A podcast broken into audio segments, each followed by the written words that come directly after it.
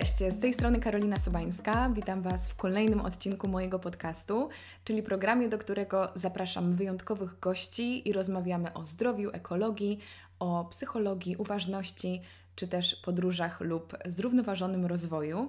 Dzisiaj mamy kolejny odcinek, który jest częścią mojej kwietniowej jubileuszowej serii, ponieważ właśnie w kwietniu upływają dwa lata, odkąd pojawił się pierwszy odcinek, także wyjątkowo właśnie w tym miesiącu publikuję dla Was dwa odcinki w tygodniu.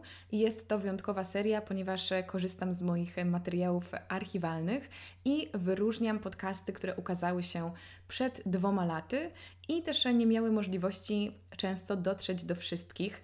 E, także każdy tydzień ma swój motyw przewodni i na początek mamy hasło zdrowe ciało i duch. E, tydzień temu, co ja mówię, dwa dni temu, przedwczoraj, ukazał się odcinek e, z Oriną Krajewską. Rozmawiałyśmy o holistycznym podejściu do zdrowia i o medycynie integralnej. Także myślę, że to był dobry początek i dobry wstęp do tego tematu, ale też fantastyczna kontynuacja tego, co pojawia się w podcaście już od wielu miesięcy, jeśli chodzi właśnie o takie globalne, całościowe podejście do swojego ciała, ducha, umysłu. I dlatego też e, wydaje mi się, że dzisiejszy temat jest również bardzo aktualny i adekwatny, bo będziemy rozmawiać o jodze. Jak wiecie, yoga jest bardzo bliska mojemu sercu. Teraz e, w czasie kwarantanny e, ćwiczę jogę w domu, podjęłam nawet wyzwanie jogowe i też temat jogi pojawiał się w podcaście parę razy. Ale dzisiaj postanowiłam wyróżnić rozmowę z Basią Tworek z wielu powodów. Może dlatego, że jest to jeden z moich ulubionych odcinków, ale też e, z tego powodu, że dużo osób teraz, kiedy spędzamy czas właśnie w domu lub mamy więcej tego czasu dla siebie, e, chciałoby zacząć swoją przygodę z jogą i może chciałoby dowiedzieć się nieco więcej o tym, no właśnie, o czym? O tym sporcie, o tej filozofii, czy może o tej religii. I celowo używam tego słowa religia, dlatego że w dużej mierze mm, taką przesłanką Basi jest to, że yoga nie jest religią, a jest to jeden z takich. Y, niestety bardzo, bardzo krzywdzących stereotypów. Otóż, e, moi drodzy, yoga jest dla każdego. Yoga jest co prawda filozofią i stylem życia, ale absolutnie nie zamyka się na żadne konkretne wyznanie i praktykowanie jej nie kłóci się z tym, że na przykład wyznajemy wiarę chrześcijańską. Dodam jeszcze, że ten odcinek ukazał się 8 października 2018 roku i właśnie moim gościem była Basia Tworek, która też jest znana jako Basia Tworek Ninja Yogi. Jest oczywiście nauczycielką jogi, jest też psychologiem y, i założycielką studia jogi Stan Skupienia. I oprócz tego, że oczywiście dla osób, które teraz y, próbują swoich sił z jogą, jest to moim zdaniem super odcinek informacyjny.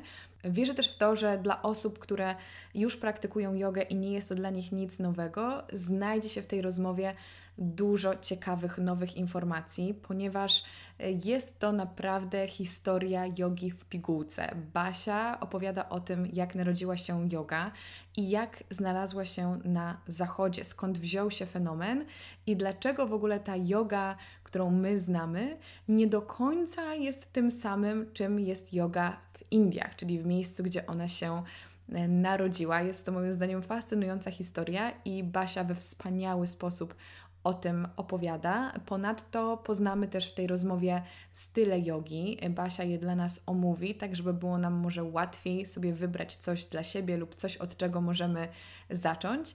I też dostaniemy taki mini słowniczek, także dowiemy się, czym jest prana, pranayama, czym są asany i różne inne słowa, których już Wam teraz z pamięci nie powtórzę.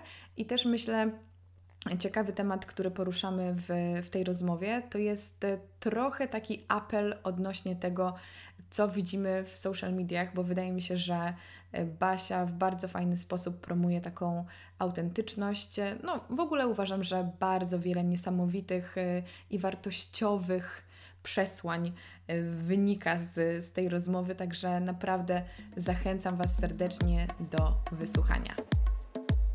Cześć Basia. Cześć! Bardzo się cieszę, że Cię widzę, że się do mnie tak uśmiechasz. Um, dzisiaj będzie super odcinek, ja już to wiem. Porozmawiamy o jodze, oczywiście. E, bardzo Ci dziękuję, że przyjęłaś moje zaproszenie i od razu zadam Ci pytanie um, na poważnie. Jest. Uh. Już nie, nie, nie owijamy w bawełnę na początek. Um, yoga jest teraz bardzo popularna. Jest, tak, tak. Co jest super, uważam. E, tak jak zawsze mówię, że się cieszę, że na przykład weganizm jest modą, tak cieszę się, że yoga jest modą. Ale niewiele osób sięga w ogóle do korzeni, żeby zrozumieć jogę, tylko zapisują się, co też jest w sumie dobre, na zajęcia po prostu, załóżmy, sportowe. Mhm. Ale chciałabym właśnie zacząć od tych początków. Skąd wzięła się yoga? Jakbyś mogła nam powiedzieć pokrótce, jaka jest jej historia? Mhm. I to jest super pytanie na początek, bo bardzo często spotykam się z pytaniem, czy yoga to jest religia. Na start. E, na start. I po prostu to jest jakby pierwszy strzał, który dostaję. E, I myślę, że warto, że super, że o to zapytałaś, bo, bo warto o tym mówić, że yoga e, jest jedną z klasycznych filozofii indyjskich, więc wywodzi się z Indii, ale nie ma podłoża religijnego, tylko ma podłoże filozoficzne. To znaczy, że zamiast dywagacji nad tym, czy istnieje Bóg, czy też nie istnieje, jaki jest Bóg, czy istnieje życie po śmierci, bla, bla, bla. Raczej y, zadaje pytanie, jak żyć. to jest takie, takie pytanie. proste pytanie. No. no i, y, i szuka właściwie odpowiedzi na, na, na to pytanie. I warto też pamiętać o tym, że rzeczywiście yoga ma wiele tysięcy lat, tak jak ludzie y, mówią i sobie wyobrażają. Natomiast to, co robimy obecnie, czyli to, że rozkładamy matę, ubieramy sobie super getry i y, robimy różne wygibasy y, na macie, to nie zawsze tak wyglądało, ponieważ przez większość swojej historii długoletniej yoga była ścieżką medytacyjną tak naprawdę, czyli była ścieżką pracy z umysłem przede wszystkim. Chodziło w niej o to, żeby nasz umysł był jak najbardziej spokojny i żebyśmy go mogli kontrolować. Yy, nazywamy to umysłem wolnym od poruszeń, czyli wszystkie myśli, wszystkie emocje, jakie są w umyśle, to to, to są poruszenia yy, tak, tak zwane które y, sprawiają, y, mogą jakby sprawiać nam jakiś tam dyskomfort. E, no i ważne jest to, że na, jakby na początku swojego istnienia y, można powiedzieć, że yoga była taką ścieżką ascetyczną. Asceza to jest takie wyrzeczenie się, wyrzeczenie się życia, wyrzeczenie się świata. Więc taki y, jogin, na początku istnienia jogi to był jogin, który żył w celibacie, który odchodził od świata, nie miał rodziny, zajmował się właściwie medytacją, postem, y, takim jakby ujarzmianiem ciała i ujarzmianiem y, swojego życia doczesnego, ujarzmianiem swojego umysłu. E, no i, czyli takim jakby chudym gościem w jaskini, medytującym godzinami. Tak, tak byśmy mogli sobie wyobrazić y, y, takiego pierwotnego jogina. Ja oczywiście troszkę spłycam i troszkę mówię z przymrużeniem oka, natomiast rzeczywiście yoga na początku swojego istnienia była taką ścieżką ascetyczną.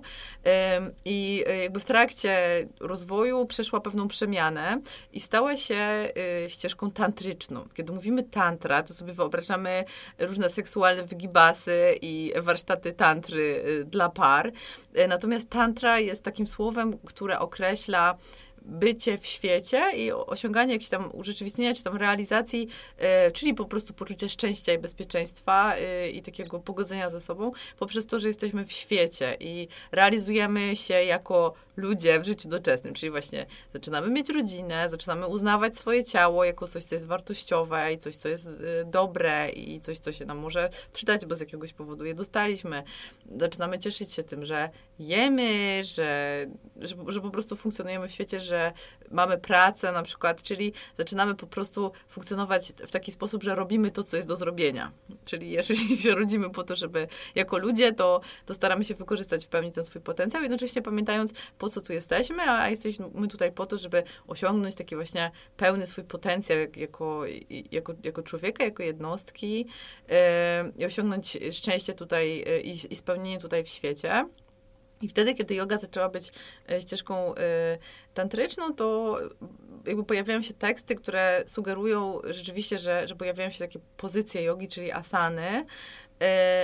I na początku w tych starych tekstach asana oznacza właściwie tylko tyle, co wygodna i stabilna pozycja. Takie, taka jest definicja asany. I w domyśle ta pozycja miała być do, do medytacji, więc możemy się domyślać, wnioskując na podstawie tych tekstów, że, że kiedyś praktyka jogi nie wyglądała tak, jak wygląda teraz, że właśnie ćwiczymy i głównie to ćwiczenia są takim środkiem do, y, do pracy nad sobą, tylko że te ćwiczenia wcześniej, jeżeli były, to, to miały służyć temu, żeby przygotować ciało do tego, żeby było zdrowe, żeby było sprawne, ale też, żeby przede wszystkim móc wysiedzieć y, w medytacji. To jest, to jest bardzo ważne. No i E, jeżeli możemy sobie wyobrazić Indię, ponieważ ważne to jest to, że, że yoga ma ten jakby kon, kontekst też z, związany z szerokością geograficzną i z kulturą Indii, bo, bo z nich się wywodzi, to, to yy, Indie do czasu kolonializmu, czyli do czasu jakby panowania y, Imperium Brytyjskiego, były krajem dosyć y, rozproszonym, który y, nie, nie był jednorodnym krajem, jakby kontynent indyjski, tylko było kilka, dużo małych państwek. Ludzie mówili w różnych językach, nie, nie, nie bardzo się znali nawzajem, nie, nie bardzo podróżowali, więc Indie nie były jednorodnym krajem, więc ta yoga w zależności od, y, od, od tego mini państewka wyglądała inaczej i też ważne jest to, że były to jakieś tam pojedyncze osoby praktykujące jogę, to nie był sport narodowy, to nie była praktyka narodowa, to po prostu była jakaś tam grupa ludzi, warstwa społeczna, która sobie praktykowała jogę. Ale tym bardziej jest to piękne, że to przetrwało, skoro to nie było tak powszechne. No i to mam dzięki Brytyjczykom tak naprawdę można powiedzieć, że, że oni zrobili naprawdę kawał roboty w ogóle, jeżeli chodzi, wydaje mi się, o tożsamość Indii i o kulturę indyjską. Znowu tutaj trochę spłycę, bo też nie mamy czasu i nie chcę się tutaj rozwlekać, bo wydaje to mi się, nie znaczy, że, tak... że wspieramy kolonializm. nie, nie, po prostu warto jest powiedzieć, co się stało, bo, bo jeżeli pojawi, bo w momencie, kiedy pojawili się Bryt, Brytolew y, na, na Półwyspie Indyjskim, y, to oni zaczęli się zachwycać e, Indiami, czyli przyjechali botanicy, zaczęli badać roślinność, przyjechali e, kulturoznawcy, którzy zaczęli badać i tłumaczyć e, i od w ogóle odzyskiwać, poszukiwać tekstów, przyjechali archeolodzy, którzy zaczęli prowadzić wykopaliska. I tak naprawdę trochę odkryli Indię dla Zachodu, ale też dla, dla samych Hindusów, bo dzięki temu e, Hindusi od, odkryli, co tak naprawdę mhm. mają i, i dzięki Brytolom trochę odkryli te swoje e, zasoby narodowe, jakie mają. Oczywiście jest to straszne w dużej mierze i nie, absolutnie nie gloryfikujemy kolonializmu. Wystarczy e, poczytać sobie książki mojego ukochanego, jak byłam dzieckiem, ukochanego Rudyarda Kiplinga, czyli Księgę Dżungli na przykład, którą jak czytałam jako dorosła osoba, to sobie myślałam, oh my god, jak można po prostu tak poniżać y, osoby, które mają inny kolor skóry i, i w taki sposób się o nich wypowiadać po prostu z taką ogromną wyższością. E, więc y, jeżeli dawno czytaliście Księgę Dżungli, to polecam. to polecam sobie to jeszcze raz y, właśnie z perspektywy dorosłego przejrzeć. No natomiast ważne jest to, że Indie zostały odkryte dla samych y, Hindusów i dla Zachodu, ale rzeczywistość Indii była taka, że były krajem skolonializowanym przez Brytyjczyków i że były krajem eksploatowanym, bo oczywiście mimo, że zostały poczynione bardzo fajne inwestycje, jak na przykład budowa kolei, która przyczyniła się do, do, zjednoczenia, do, do zjednoczenia Indii, to mimo wszystko były, były krajem skolonializowanym. No i tutaj na scenie pojawia się y, gościu, który się nazywa y, Swami Vivekananda. Y, I i to jest gościu wyedukowany na Wyspach Brytyjskich. To jest też bardzo znamienne, że większość ludzi, którzy potem przyczynili się do, do rewolucji Indii, jak na przykład Gandhi, którego mhm. wszyscy znamy albo o którym słyszeliśmy, ale właśnie również Vivekananda i, i inni im podobni.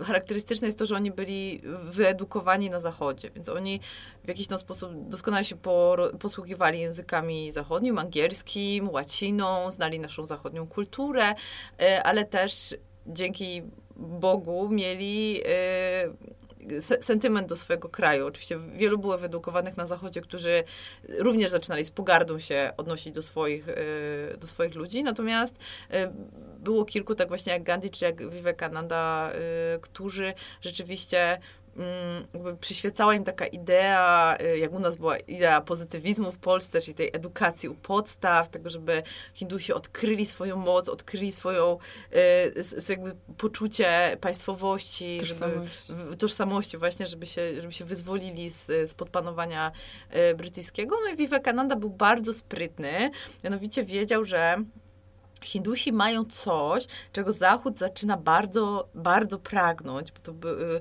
wydaje mi się, że to były lata 60., ale nie, nie, jestem pewna, ale wydaje mi się, że to były lata 60. na świecie, czyli zaczyna się już na zachodzie rewolucja hipisowska teraz. Yy, może późne 50. W każdym razie Zachód zaczyna poszukiwać duchowości. Tak, Zachód ma pieniądze. wspólny mianownik. Tak, ale szuka duchowości. Yy, i z, yy, natomiast Indie, to czego poszukują, potrzebują teraz, to potrzebują pieniędzy na, na to, żeby się rozwijać. I Vivekananda bardzo sprytnie, można by mu zarzucić pewien cynizm, bo jak czytamy jego listy, to, to nie ma wielkiej misji y, edukowania Zachodu, wręcz przeciwnie, ma misję Y, jakby renesansu Indii i z listów jego, y, które wysyła z zachodu do swojego przyjaciela, wynika jasno, że Vivekananda wymyślił jogę, jaką, jaką sprzeda Zachodowi. Pisze, że musimy wymyślić jakąś taką praktykę, którą Zachód przyjmie, bo Zachód w ogóle nie jest zainteresowany tym, żeby przejmować cały system wartości indyjski, całą naszą religię hinduistyczną, y, Zachód jest zainteresowany prostymi rozwiązaniami. Yy, I Zachód ma pieniądze, my mamy jogę, więc po prostu yy, my mamy swoją kulturę, więc musimy stworzyć coś, co damy ludziom Zachodu mhm. i wtedy Zachód zainteresuje się tym i być może da nam pieniądze, czyli taki trochę Machiavelli, yy, cel uświęca środki. No i Vivekananda rzeczywiście na jednym z kongresów w Stanach Zjednoczonych jakby pokazuje swoją koncepcję jogi dla wszystkich. I to jest rzeczywiście taka yoga dla wszystkich, bo on pokazuje... Upro uproszczona wersja. No totalnie. Wybrał sobie kilka e, takich bardzo charakterystycznych rzeczy. Między innymi e, jakby pokazał, że żeby stać się joginem takim prawdziwym, to e, i żeby mm, jakby wzbogacić swoją duchowość, ci, ci biedni, wyjałowieni ludzie zachodu, żeby mogli wzbudzić, wzbogacić swoją duchowość, ale Oczywiście niezbyt się poświęcając, bo przecież nikt nie chce... Za bardzo się wysilać. za bardzo właśnie się wysilać.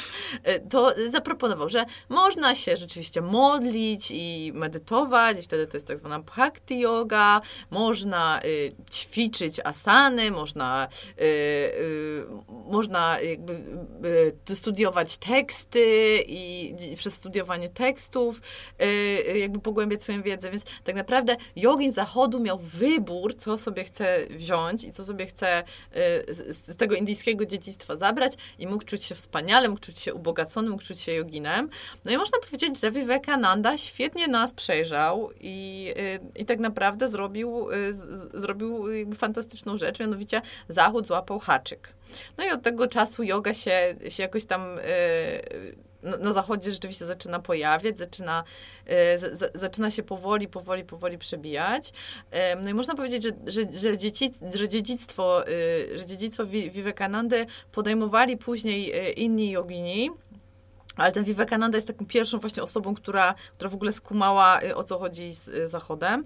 No i nie będę się rozwlekać, bo tych joginów po drodze było sporo. Natomiast yy, ważny, ważne jest, że, że pod koniec XIX wieku, czyli tak naprawdę na początku wieku XX, rodzi się gościu, który się nazywa Krishnamacharya. E, I, y, no, rodzi się w Indiach? Rodzi się w Indiach. I, Indie już wtedy zaczynają właśnie się, się ubogacać, jeżeli chodzi o tożsamość, y, tożsamość narodową. Y, I Krishnamacharya okazuje się po prostu totalnym geniuszem. Y, mianowicie okazuje się, że jest w stanie, był w stanie obronić, no tak jakbyśmy, nie wiem, na, na, na nasze polskie realia, kilka doktoratów, na przykład z medycyny, z y, psychologii, mhm. z prawa, czyli to coś, co no, nasz chłopski rozum jeden człowiek nie jest w stanie w, w obecnym czasie w Polsce na przykład zrobić. No tak Krishna Machari się po prostu udaje nagle te wszystkie doktoraty z, z gramatyki, która też jest bardzo trudna y, obronić i, i, i po prostu jest mega wyedukowany, mega wykształcony. I z tym swoim fantastycznym wykształceniem, czyli wyobraź sobie, że masz lekarza, psychologo, prawnika, który jest w ogóle mega ogarnięty i ten lekarz, psychologo, prawnik postanawia zostać nauczycielem jogi. No to każdy z nas by się popukał w czoło i powiedział, Boże Marnujesz stary, się. postaw na karierę, marnujesz się. Tymczasem Krishnamacharya totalnie ma poczucie misji, e, no i on właśnie postanawia zostać nauczycielem jogi. I to jest bardzo ważne, że jako jeden z nauczycieli, e, jako pierwszy nauczyciel jogi tak naprawdę do tej pory, zakłada rodzinę, czyli ma Mhm. żonę, ma dzieci, czyli możemy powiedzieć, że uosabia tę ścieżkę tantryczną, o której mówiliśmy, czyli robi to coś do zrobienia, za, zaczyna żyć w świecie. No ale jakby y, myślę, że było im ciężko, no bo jednak nauczyciel, zawód nauczyciela jogi się wtedy zupełnym po, poważaniem nie, y, nie cenił, więc on też trochę musiał wybrać y, taki, taki wędrowny styl życia, taki jak ty masz, też był takim nomadą, który Dokładnie tak jak ja. który sobie ze swoją misją podróżował. E, no i Krishnamacharya, nie wiemy, nie wiemy, czy to do końca, czy to jego- był jego geniusz, czy rzeczywiście spłynęła na niego jakaś, jakaś wiedza. W jego życiorysie jest luka, zupełnie jak w, w życiorysie Jezusa. Gościu znika gdzieś w, niby w On Himalajach. robił to, co miał robić, no. I słuchaj, i wraca z tych Himalajów nagle z jakimś, z jakimś tekstem. I mówi wszystkim, że to był tekst, który mu po, jakby...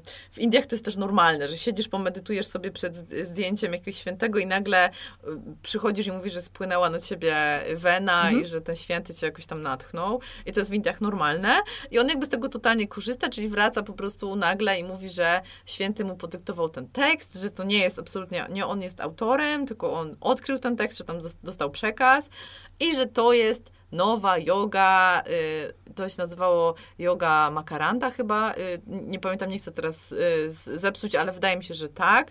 Yoga makaranta, no i, no i przynosi tę książkę i tam w tej książce znajdują się w ogóle jakieś totalnie rewolucyjne koncepcje, które do tej, których do tej pory jakby w jodze w ogóle nie było. Na przykład opowiada, że musimy wszyscy ćwiczyć asany, że to jest bardzo ważne dla ciała, żebyśmy ćwiczyli te pozycje jogi i że to ćwiczenie jest bardzo ważne.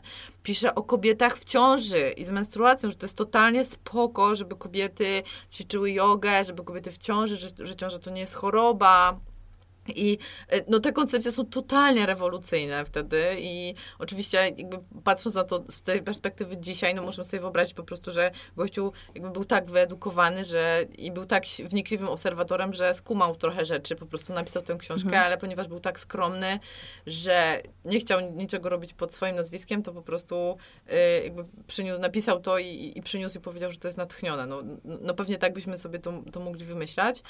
E, No i przychodzi i, i zaczyna uczyć jogi w ten sposób. No i ląduje na, y, na dworze Maharadży Mysuru. Mysore to jest takie miejsce, które teraz wszyscy znają, do którego się jeździ. Nauczyciele jogi jeżdżą do Mysoru i, e, i, uczą, się, i uczą się jogi, taka mekka joginów. E, I on tam na dworze tego Maharadży zaczyna uczyć e, młodzież e, sekwencji, którą dzisiaj znamy jako Ashtanga Vinyasa Yoga. To jest taka stała sekwencja i, e, i, i, i robi różne niesamowite rzeczy, bo zaczyna wymyślać pozycje. On jakby sam rozumiejąc to, że, że układamy asany pod konkretny cel, czyli na przykład jak mamy chorą osobę albo osobę, która jest ospała, to chcemy ją obudzić. Jeżeli ktoś ma duże libido, jest podenerwowany, to go chcemy uziemić i uspokoić. I on zaczyna stosować asany i układać je w sekwencje, które nazywamy winiasami, w synchronizacji ruchu z oddechem, czyli też pokazuje, że oddech jest taki super ważny w asanach. Y, I on zaczyna pokazywać, że można pracować w taki sposób, że można rzeczywiście układać te asany w sekwencję, czyli sobie mieć klocki i kombinować, tak żeby określić konkretny cel, czyli wyciszyć, zrehabilitować, yy, yy, albo pobudzić kogoś delikatnie, albo po, pomóc mu na konkretną przypadłość. Yy, No i wokół yy, Krishnamacharya zbierają się jego uczniowie, którzy teraz są bardzo znani na, to są nazwiska, które są bardzo znane na zachodzie, bo oni tak naprawdę w dużej mierze zabrali jogę na zachód. Jest to na przykład Iyengar, czyli yoga Iyengara, y, która jest bardzo znana na zachodzie. To jest właśnie jeden z uczniów Krishnamacharya. Jest y, Pathabi Joyce, który właśnie jest uważany za twórcę Ashtanga Vinyasa jogi. Kolejny, kolejny uczeń jest Ramaswamy, który jest troszeczkę mniej znany. Jest Mohan, który jest też troszeczkę troszeczkę mniej znany, Desika Char, który jest synem Krishna Machari. Ty, ty, tych trzech na końcu jakby w Polsce, w Polsce mało znamy, natomiast oni są bardzo poważani na zachodzie. No i oni potem zabierają jogę na zachód, ale już na koniec tej super... I kiedy to jest mniej więcej? No to już jest XX wiek, to już jest jakby to się dzieje, to się dzieje za naszego życia. I, i, i to jest też bardzo ciekawe właśnie, że y, jakby jedyny wniosek, który bym chciała, żebyśmy zapamiętali, to jest taki, że po prostu ta yoga w obecnej formie, takiej, jaką praktykujemy, wywodzi się od, od Krishnamachari właśnie i od tego, jak... Dlatego on jest y, teraz y, nazywany ojcem współczesnej jogi, bo to jest ważne, że ta yoga jest współczesna mhm. i, tak, i tak wygląda, nie inaczej. Ale to, co też jest ważne, jeżeli ktoś kiedykolwiek praktykował albo czytał o tych różnych stylach jogi, to to, że ci nauczyciele, na przykład jak weźmiemy Ayengara i Joyce'a, gości, którzy się właściwie w podobnym czasie uczyli u Ayengara, e, u Krishnamachari, to oni totalnie mają inny styl nauczania. Ayengar to są te wszystkie kostki, paski, mhm. długie trwanie w pozycjach, cyzelowanie tej pozycji, zwróć uwagę na mały palec u stopy, na duży palec u ręki, na głowę, na coś tam. I... Ym, to jest tak zwana yoga rehabilitacyjna, gdzie jest miliony, wiesz, kocyków, jakichś tam y, kostek, bla, bla, bla. Natomiast Ashtanga Vinyasa z kolei to jest taka yoga super dynamiczna, y, gdzie jest y, dużo pozycji trudnych, typu, nie wiem, lotosy, stanie na rękach, przejścia, y, takie jak powitanie słońca. Ta sekwencja jest stała dla wszystkich i wszyscy właściwie robią tę, tę samą sekwencję zawsze. Pierwsza seria, druga seria, bla, bla, bla. I możemy się zastanowić i pomyśleć sobie, dlaczego dwóch kolesi, którzy wyszło od tego samego nauczyciela, mają tak totalnie praktycznie faktycznie skrajnie różne style nauczania, to co wybrać, ale tak naprawdę to pokazuje tylko geniusz Krishnamacharya, że po prostu dostosowywał totalnie praktykę do swojego ucznia. Krishna, y, tfu, y, Iyengar był chory, był krzywy, więc Krishna Maczer, ja podejrzewam, że gdzieś tam wiązał, coś mu podkładał, zostawiał go w pozycjach, żeby mu się y, coś rozluźniło. Natomiast Joyce, jak był Krishna Machari, to był młodym chłopakiem z dużym libido, więc musiał po prostu dostać w pierdziel, żeby, mm, żeby to libido trochę uziemić. I, właśnie to pokazuje, że tak naprawdę każdy nauczyciel i każdy uczeń ma trochę inną jogę, ma tak jakby swoją jogę i, i naszym obowiązkiem jako nauczycieli obecnie, ucząc się od Krishnamachari, patrząc na to, co on robił i jak on nauczał swoich nauczycieli, jest to, żeby y, uzbroić się w taką skrzyneczkę z narzędziami, żeby każdy z nauczycieli miał dużo różnych narzędzi, nie tylko asany i nie tylko asanami załatwiał wszystko, tak jakbyśmy mieli młotek tylko i wszystko po prostu walili młotkiem, próbowali wkręcać gwoździe i, i wkręcać śrubki i, i spawać i tak dalej, byśmy mieli tylko młotek. Jezu, co za toporne porównanie. Dobrze.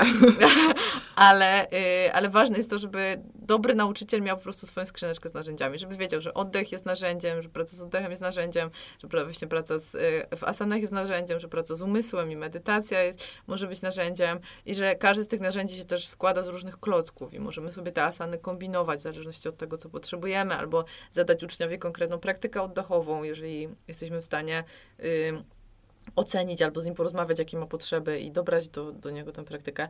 No i to jest oczywiście, zaczyna się robić upierdliwe, prawda? Bo jak mamy obecnie jogę, gdzie na sali jest 50 osób, a nauczyciel ma 45 minut albo godzinę, no to on nawet nie ma czasu, żeby zapytać każdego ucznia, jak się czuje, z czym przychodzi, więc uczniowie podpisują odpowiednie oświadczenia, że ćwiczą na własną odpowiedzialność i po prostu jadą y, z koksem to, co nauczyciel zaproponuje w ciągu tej godziny albo tych 45 minut, ale tak naprawdę, naprawdę to warto wiedzieć, że yoga ma odpowiadać naszym potrzebom. Tak jak powtarzam, każdy ma swoją jogę, więc Twoja praktyka może być całkowicie inna od mojej praktyki, dlatego że jesteśmy w różnym wieku, mam, mamy różne ciała, różne potrzeby, być może mm, różnie wygląda nasz, y, nasz dzień, nasz tryb życia. Jesteśmy, na, nie wiem, ja na przykład teraz siedzę i bardzo dużo piszę i pracuję przed kąpem, ty wiem, że dużo podróżujesz i, i, I, to jest ważne, żeby, żeby starać się przynajmniej dobrać praktykę do ucznia. To jest oczywiście taki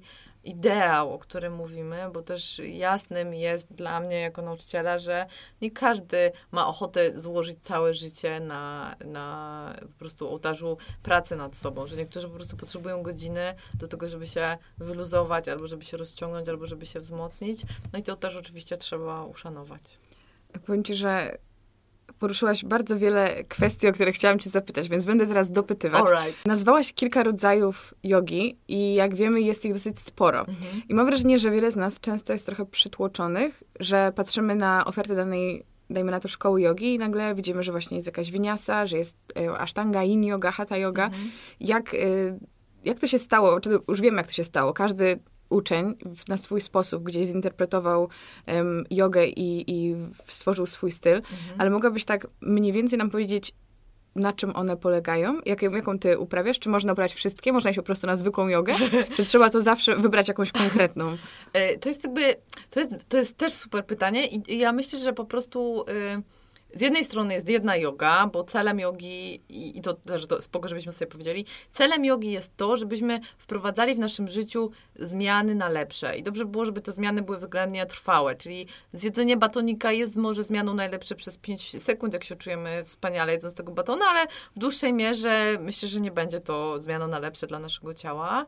E, natomiast wprowadzenie w życiu takich zmian, które rzeczywiście nam służą i, i, i które sprawiają, że będziemy się czuć coraz lepiej, to jest yoga. Więc e, definiując jogę w tak szeroki sposób, wiemy, że, że mamy różne narzędzia, że, że, możemy, że możemy z nich korzystać I, i bardzo ważne jest to, żebyśmy sobie wybrali takiego nauczyciela właściwie, bo to też powiedziałam wcześniej, że każdy ma swoją jogę. I tak naprawdę już z perspektywy swojego, swojej no, właściwie już dwudziestoletniej praktyki, yy, gdzie przeszłam przez bardzo wiele szkół jogi, widzę, że nie tyle styl ma znaczenie, co podejście nauczyciela ma ogromne znaczenie. Więc wydaje mi się, że wybór y, nauczyciela jest, y, jest kluczowy do tego, żeby żeby, żeby, żeby dobrze praktykować, jakby z szacunkiem do ciała i, i odpowiednio do swoich potrzeb, więc nie szczęćmy, nie szczęćmy czasu na to, żeby sobie znaleźć odpowiednią osobę. Natomiast y, odpowiadając na twoje pytanie, rzeczywiście tych stylów jogi jest ogrom i one pączkują i, i, mam wrażenie, że rzeczywiście każdy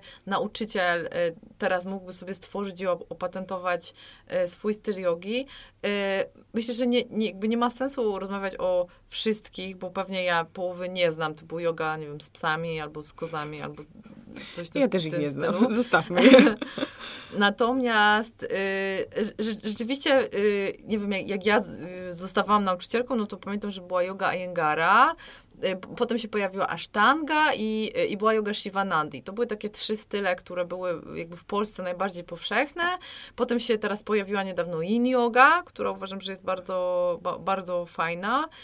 Y, I są nauczyciele, którzy mówią, że uczą hatha yogi, czy tam hatha yogi, bo mhm. w, w, w sanskrycie się czyta literę H, więc, więc mówi się mhm. hat, hatha na przykład. To nie wiedziałam, będę no, nie, to, jest, to jest ważne, bo nikt z nas nie wie, no bo czytamy po angielsku, a w angielskim tak. to literka H jest bardzo często nie ma, więc, e, więc to jest ważne. Natomiast e, Hatha yoga to jest yoga, która odnosi się generalnie do naszego ciała, bo hatha, ha to znaczy słońce i księżyc, czyli e, e, tak naprawdę wszystko, co jakby odnosi się do ciała, czyli do tej, tej, praktyki fizycznej, no to jest hatha yoga, więc jakby każda yoga, w której stajemy na macie, czy to jest właśnie yoga Jengara, czy to jest y, ashtanga vinyasa, czy vinyasa krama, bla, bla, bla, to jest hatha yoga. Więc to jest jakby jedna ważna rzecz. No i teraz jedziemy z koksem, bo wymieniłaś kilka ważnych. Tak. Yoga Ayangara to jest yoga, y, która, dla której charakterystyczne jest to, że właśnie używamy tych wszystkich pomocy, y, takich jak kostki, jak paski. To, co ci mówiłam przed nagraniem, to jest to, na co ja trafiłam okay. właśnie. Te wszystkie sprzęty tam były. tak, to jest, to jest bardzo znamienne dla yogi. I ławeczki, i rzeczywiście Ayengar to sam wymyślił. No i to jest, y, moim zdaniem, to jest ekstra dla osób, które jakby mają jakieś tam problemy z układem ruchu, no to to jest rzeczywiście super, żeby sobie gdzieś tam coś czasem podłożyć. No czasem to y, urasta do, do, do, do takiego niedorzecznego y, y, poziomu, kiedy po prostu pod, zawsze sobie trzeba podłożyć 10 kocyków, pa, wziąć pasek, pianeczkę. Jest to takie bardzo rehabilitacyjne, no, naprawdę. No czasem się czujesz właśnie jak, y, jak, jak, jak osoba niesprawna y, w jakiś tam sposób. Myślę, że, że, że, że czasem to, to bywa groteskowe, natomiast y, jakby, jakby, sama idea używania tych pomocy jest moim zdaniem bardzo fajna, mhm. bo rzeczywiście chociażby z racji tego, że siedzimy na krzesłach przez większość czasu, to, to dużo pozycji, na przykład siedzących na ziemi, e, związanych z, ze zmianą pozycji miednicy może być dla nas problematyczne, więc, więc spoko, że są te pomocy, że możemy z nich korzystać. I charakterystyczne dla jogi Ayengara jest to, że długo trwamy w pozycjach i że je cyzelujemy, czyli że dbamy naprawdę o każdy aspekt tej pozycji, czyli ważne jest dla nas, jak pracuje, nie wiem, pięta, mały palec u stopy, jak odkręca się mostek, jak ułożone są kolana, czy coś jest napięte, czy rozluźnione, gdzie, gdzie patrzymy. To wszystko wszystko ma ogromne znaczenie. I oczywiście to nas zmusza do bycia w ciele, prawda? Bo jak myślimy tylko, po prostu ledwo stoimy, a jeszcze musimy myśleć o tym i o tamtym i o siamtym, to, to, to nas zmusza do, do bycia w ciele. E, no więc jakby cel jogi, czyli bycie tu i teraz jest, e, jest e, osiągnięty. No są osoby, którym taki styl nie odpowiada, który, które, które się czują przytłoczone ilością komend albo przytłoczone ilością pomocy i to jest okej. Okay. Ja, ja praktykowałam yoga yongara prawie przez 10 lat ja w ogóle nie wiedziałam, że są inne style, bo jak ja zaczęłam praktykować, to po prostu w Polsce jakby nic innego nie było. I, yy, i, i pamiętam, jakim odkryciem dla mnie było, kiedy trafiłam na winiasę, yy, bo dopiero wtedy, po 10 latach, podkreślam, odkryłam, że jest oddech. I ja po prostu w Jodze Engara nigdy nie usłyszałam komendy oddychaj albo synchronizuj jakiś tam ruch z oddechem. to jest ciekawe, bo teraz wydaje się, że oddech jest tak ściśle związany z jogą i każda, każde zajęcia skupiają się w dużej mierze na oddechu. E, I też to jest prawda, ale też ważne jest, że być może trafiono na takich nauczycieli jogi Engara, którzy na to nie zwracali uwagi. Natomiast charakter, to, to, ten charakter, charakterystyczne synchronizowanie ruchu z oddechem jest, y, jest znamienne dla wszystkiego, co wrzucamy do worka winiasa. Winiasa to jest właśnie y, synchronizacja ruchu z oddechem. Więc mamy, Często się nazywa winiasa flow. Jest winiasa flow, winiasa krama, asztanga winiasa, winiasa power i wszystkie różne inne. Jak, jest, jak mamy słowo winiasa, to wiemy, że na pewno gdzieś tam będzie synchronizacja ruchu z oddechem. Przynajmniej taka jest idea, która przyświeca winiasie. Czyli będą płynne przejścia pomiędzy asanami. Raczej będzie to yoga dynamiczna, więc tego długiego trwania w pozycjach raczej nie będzie. Nie będzie to pozycja, kilka oddechów, zmiana, pozycja, nowa pozycja, tylko cały czas to będzie się starało mhm. być płynne, będzie synchronizacja ruchu z oddechem i celem jest właśnie to, żeby po pierwsze postawić oddech na pierwszym miejscu, to jest w takim naszym idealnym świecie, który sobie wyobrażamy, jak powinna winiasa wyglądać, więc oddech powinien być świadomy, powinien być spokojny, czyli tak naprawdę yoga to nie jest cardio w wykonaniu winiasy, tylko oddech powinien być spokojny, powinien być wydłużony, świadomy, to te przejścia powinny być bardzo powolne, również świadome w synchronizacji e, ruchu z oddechem, no i za każdym razem, w zależności od stylu, albo nauczyciel zupełnie inaczej układa te klocki asanowe, żeby osiągnąć kolejny, y, konkretny cel, albo tak jak w przypadku asztanga winiacy, która jest mega y, popularna, to jest po prostu zawsze ta sama sekwencja. Ludzie to lubią, bo też mogą się nauczyć i po prostu na przykład w domu praktykować i, i, i zawsze robimy tę samą sekwencję. Ja uważam, że to jest bardzo spoko, że że, że nauczyciele komponują za każdym razem inną sekwencję, bo mają szansę dostosować tę sekwencję do pory dnia, do potrzeb ucznia, do, nie wiem, pory roku nawet i do, do stanu zdrowia uczniów, bo czasem jest tak, że na przykład masz chore nadgarstki, no i to cię dyskwalifikuje z, z ćwiczenia asztanga winiasy, no bo tam jest bardzo dużo podporów. A dobry nauczyciel tak ci wykombinuje taką sekwencję, że na przykład będziesz mogła nie obciążać nadgarstków, ale ciągle będziesz mogła sobie praktykować w synchronizacji ruchu z oddechem. No i to jest mój ulubiony styl, dlatego w nim pracuję, bo rzeczywiście uważam, że e, jakby pozostawia na, na, na, więcej przestrzeni na indywidualność ucznia i to jest bardzo ważne. E, no i e, jest też yin yoga, która jest ostatnio bardzo popularna i ona jest bezpośrednio związana z, z tym, że niedawno odkryliśmy powięzi. Co są powięzi? Powięzi to, to są takie błony z tkanki łącznej, które jak, jak pajęczyna trochę wyglądają w powiększeniu pod mikroskopem i one oplatają całe nasze ciało, wszystkie tkanki, wszystkie komórki ciała i one tak naprawdę są odpowiedzialne za to, że nasze ciało jest jednym zwartym kawałkiem. Nie rozsypuje się, nie rozlewa się, czyli to nie skóra, nie, nie, nie, nie mięśnie, nie, nie kości, tylko właśnie powięź nas skleja razem w jedną, w jedną całość. Mm, I to jest taka, nie wiem, jesteś akurat weganką, więc może to nie jest niefortunne y, y, porównanie, ale może kiedyś miałaś do czynienia z piersią z kurczaka, na przykład. Miałam. Z kurczaka, okej. Okay. Tam jak czy, czyścimy pierś z kurczaka, to czasem jest takie, taka błąka biała, którą się zdejmuje po prostu. No i to jest właśnie, to są właśnie resztki powięzi. Y, więc E, a, interesujące na temat powięzi jest to, że ponieważ to jest pajęczyna, to ona jest ze sobą połączona i każdy jakby element ciała, nawet najbardziej oddalony, łączy się w, w, właśnie poprzez tę sieć ze wszystkimi innymi elementami w naszym ciele. Więc jeżeli w ciele coś nie domaga, jeżeli coś jest chore, chociażby na przykład narządy wewnętrzne, albo nasz, nasze jelita, albo żołądek, albo gardło, albo coś jest napięte, coś nie działa, jest gdzieś jakaś blizna albo kontuzja, to jakby odzwierciedla to stan naszego całego ciała i ma wpływ na stan naszego całego ciała. I wraz z odkryciem y, powięzi, y, a i też jest jeszcze jedna ważna y, cecha powięzi, to, że one reagują na nasze emocje, więc jak się napniemy na przykład, albo zdenerwujemy, albo jesteśmy szczęśliwi, albo nam się chce płakać, to ta tkanka reaguje też na, na te emocje, bo emocje są w ciele, one nie są gdzieś tam oderwane, tylko je przeżywamy w ciele i ta tkanka też reaguje, czyli w zależności od naszego stanu emocjonalnego będziemy bardziej albo mniej elastyczni, będziemy się garbić, albo będziemy wyprostowani i, i, i nasze ciało będzie, będzie responsywne właśnie ze względu na, na powięź. No jest taka dziedzina, wraz z odkryciem powięzi powstała taka dziedzina nauki, która się nazywa osteopatia i właśnie teraz już jest modne nie chodzić do rehabi, zwykłego rehabilitanta, tylko właśnie do osteopaty, który patrzy na nasze ciało całościowo, a nie tylko jakby w jakimś tam jednym aspekcie mhm. łok, chorego łokcia albo chorego kolana. Ciała. Mm, y, natomiast wraz z odkryciem powięzi powstała również yin yoga, która ma oddziaływać właśnie bezpośrednio na tę tkankę łączną bezpośrednio na powięź i jakby celem Yin yogi jest bardzo delikatne na, na smarowanie powięzi, czyli na wilżenie jej. Jak sobie wyobrażamy na przykład powięź rano, dlaczego nam się ciężko jest rano ruszać, jak wstaniemy z łóżka i potrzebujemy trochę czasu, żeby się rozruszać, to jest właśnie wina powięzi, która... Y, jak kisiel y, zastyga, jest taka, jak kisiel zostawimy, to on się robi taki, taki... Y, zbity. No, zbity, taki konkretny się robi po prostu.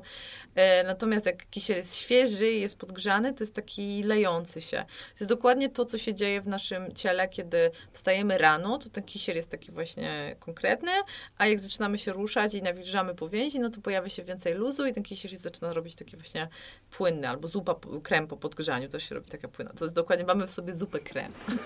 Jakby celem jogi jest po pierwsze to, żeby e, z naszych powięzi zrobić podgrzaną zupę krem albo ten świeży kisiel e, i, e, i to, żeby, żeby powięzi zaczęły być bardziej elastyczne, sprężyste, bardziej nawilżone. I tak naprawdę yin yoga jest bardzo przyjemna, bo polega na tym, że długo trwamy w pozycjach, czasem nawet do 6 minut się trwa w pozycjach i wykorzystujemy siłę grawitacji, więc wchodzimy w takie pozycje, które no, jeżeli jesteśmy ponapinani, to one może nie wszystkie są jakoś mega uber przyjemne, ale poprzez to, że jesteśmy długo w tej pozycji, że kierujemy tam oddech, że zaczynamy od delikatnego zakresu i dajemy sobie czas, żeby się rozluźnić, pokierować tam oddech, grawitacji zadziałać, to czasem się okazuje, że właśnie ciało zaczyna powoli odpuszczać, poddawać się grawitacji i, i te zakresy nam się, zakresy nam się zwiększają, więc... Yy to jest taki dosyć nowy wynalazek. Myślę, że ma dużo wspólnego z masażem tajskim, yy,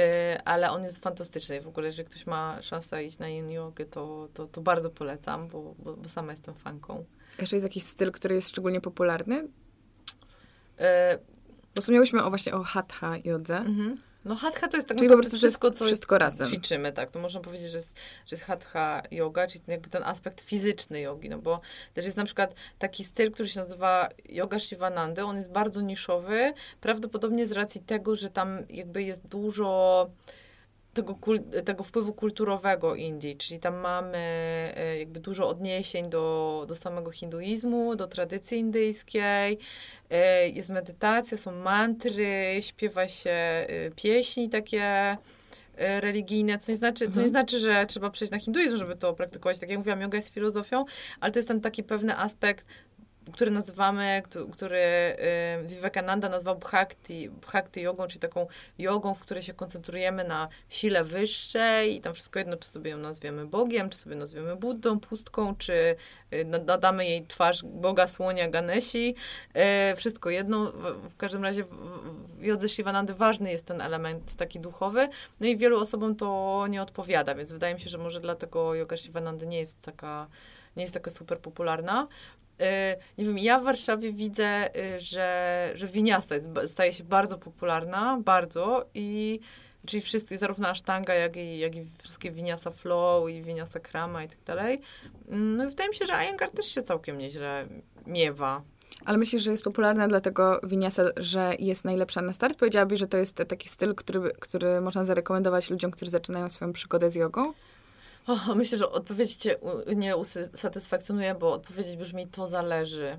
E, I e, ja głęboko wierzę w to, że y, musimy być krytyczni wobec naszych nauczycieli, do których trafiamy. Bo tak jak mówiłaś, liczy się nauczyciel, a nie tak, styl. Tak. I ponieważ w Polsce yoga jest całkowicie nieunormowana, przez żadne, nie, nie wyszła żadna ustawa o nauczycielach jogi i tak naprawdę trudno jest powiedzieć, czy yoga jest y, jakąś dyscypliną fizyczną i powinna podpadać pod y, Sport. fitness, sport i rehabilitację, czy raczej powinna pod- podpadać pod psychologię na przykład, bo jakby takim, taką jednym z ważniejszych y, jakby aspektów jogi jest też praca ze stresem. Y, więc y, no, no jest to często, y, znaczy jest, jest to trudne, ponieważ jest nieunormowana, tak jak coaching na przykład w Polsce, więc tak naprawdę każdy się może ogłosić nauczycielem jogi. Ty też się możesz ogłosić nauczycielem jogi i każdy Zajęcia słuchaczy, dzięki wpadnę. E, I, e, no i to jakby stwarza pewien problem, mianowicie taki, że nie wiemy, gdzie się kształcili nauczyciele jogi, do których trafiamy. I to mógł być jakiś tam weekendowy kurs, y, nie wiem, ktoś mógł gdzieś wyjechać, zrobić sobie jakieś szkolenie. Słyszałam, że są kursy online i można zostać nauczycielem online, y, a są nauczyciele, którzy jakby spędzili ponad 300 godzin szkoląc się z y, praktyki, z układania praktyki, z anatomii, z metodyki nauczania. No i wiadomo, że jeden i, i, i drugi nauczyciel nie, są, nie będą nigdy sobie równi, więc w- wydaje mi się, że, że po prostu powinniśmy być y, krytyczni wobec swoich nauczycieli, przyglądać się temu, szczególnie na pierwszych zajęciach, jakie mają komunikaty, mm, czy na nas zwracają uwagę, czy pytają nas, jak się, y, jak się czujemy, czego potrzebujemy, czy jakby szanują nasze zakresy, czy nas na, korygują na przykład, albo czy nas na hama dociskają w pozycjach jakby wbrew, czyli trochę gwałcą nasze ciało i, y, y, i, i robią coś, coś wbrew naszemu ciału, czy, no, czy na przykład odpowiadają na nasze pytania, jeżeli czegoś nie wiemy i jeżeli zapytamy, to czy nauczyciel potrafi odpowiedzieć na nasze pytanie, albo czy potrafi powiedzieć, nie wiem, doczytam, sprawdzę i ci odpowiem, czy na przykład cię wyśmieje, bo, bo tacy nauczyciele też są, że jak na przykład nie, nauczyciele w cudzysłowie, że jak czegoś nie wiedzą, to, to, to próbują ciebie skompromitować i ciebie jako ucznia wyśmiać. I to jest dla nas sygnał. A to, to jest dla ciebie sygnał. No i też moim zdaniem nigdy nie zaszkodzi zrobić sobie mały research i podpytać na przykład nauczyciela, jeżeli nie ma gdzieś tam napisane na czole, gdzie się szkolił, u kogo, ile godzin i tak dalej, to yy, yy, to, to nie zaszkodzi podpytać nauczyciela, gdzie się szkoliłeś i u kogo i na przykład w jakim stylu uczysz i co to znaczy. Yy, I, i, wydaje mi się po prostu, że warto, bo to jest tak naprawdę dbanie o siebie. No właśnie. A ty gdzie się uczyłaś? Jaka jest twoja historia? Powinna od tego może zacząć. Ale jestem bardzo ciekawa. Powiedziałaś, że 20 lat to jest bardzo, bardzo, Praktykuję bardzo 20, długo. No długo. Zaczęłam jak miałam 14, teraz mam 34, no to wychodzi 20. Naprawdę? E, no. Yoga odmładza. O nie.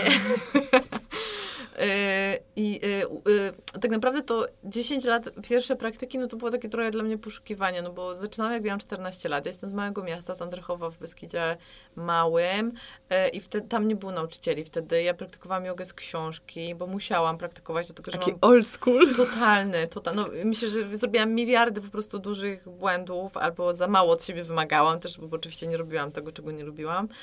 No ale musiałam zacząć ćwiczyć, bo ja mam bardzo krzywy kręgosłup, już też była operacyjna skolioza i e, dostałam taki prikaz, że mam ćwiczyć jogę i się uelastyczniać, to może się obejdzie bez operacji.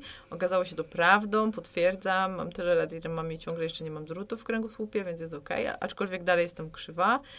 Yy, I więc zaczęłam z książki. Potem, jak się przeprowadziłam do liceum do Krakowa, to zapisałam się oczywiście. Pierwsze, co zrobiłam, to pobiegłam się zapisać do szkoły jogi. No i to była właśnie yoga Ayengara. Yoga wtedy była mało popularna, więc wiesz, to było super, bo te grupy były małe yy, i. I yoga Ayengara mi dała bardzo dużo w kontekście rozumienia pozycji, bo tam rzeczywiście każdą pozycję się rozkłada na czynniki pierwsze, każdą pozycję się komentuje, w każdej pozycji się e, jest na tyle długo, że można ją rzeczywiście poczuć, że jak ktoś czegoś nie może, to dostaje tę kostkę albo ten pasek i może sobie zmodyfikować wszystko, więc e, mnie yoga Engara bardzo zbudowała. Natomiast też zrobiła mi dużą krzywdę, bo y, ja za wszelką cenę chciałam być symetryczna w tych pozycjach, a ponieważ ja jestem krzywa i mam mega garba i krzywy kręgosłup, to Ja pewnie dużo, dużo osób teraz podniesie rękę i sobie Tak. szepnie, ja też. Y, no i, i po prostu ja się za wszelką cenę starałam być jakby symetryczna w tych pozycjach, co dla mnie po prostu nie działało, więc sobie robiłam kontuzję i też nauczyciele czasem tam dociskali. I też to jest frustrujące tam. dla twojej głowy. Tak, ja a ja tak mam. byłam na takim etapie niestety, że sobie uwielbiałam dokręcać śrubę, byłam na jakichś strasznie restrykcyjnych dietach, postanowiłam się zostać weganką bez totalnego rozumienia, na czym weganizm polega, po prostu i prawie nic nie jadłam, bo nie kumałam, że sobie mogę ugotować różne fajne rzeczy. I e, no, no nie, jakby nie był to dobry czas w moim życiu. I, no i on trochę trwał, aż trafiłam w pewnym momencie do y, pracowni Macieja Wieloboba. Y, I to jest gościu, który po prostu uratował mi życie naprawdę na wielu poziomach. Pamiętam, jak przeczytałam jego historię, bo jakoś tak zupełnie przez przypadek jakaś znajoma coś podlinkowała, ja weszłam do niego na stronę i tak jego historia właśnie była taka, że on przez wiele lat praktykował jogę Ayengara i był w ogóle gdzieś tam w, w, we władzach stowarzyszenia, bo jest w ogóle stowarzyszenie jogi Ayengara i, i on w pewnym momencie zorientował się, że nie o to chodzi w jodze, że ten oddech jest taki super ważny, a w jodze Ayengara tego oddechu brakuje i po prostu totalnie porzucił jakby dorobek całego życia, czyli jakby władzę i prestiż w Jodze Engara i po prostu znalazł sobie odwagę do tego, żeby mówić własnym głosem i uczyć tego, co on uważa za ważne, czyli uczyć właśnie synchronizacji ruchu z oddechem, winiasy, ten styl, w którym on uczy się nazywa winiasa krama i, yy, i jak trafiłam do niego, to sobie pomyślałam, Boże, this guy is a rebellion. Ja, ja po prostu muszę do niego iść koniecznie, bo po prostu ten, ten poziom rebelii to jest to dokładnie to, czego teraz szukam, czego potrzebuję.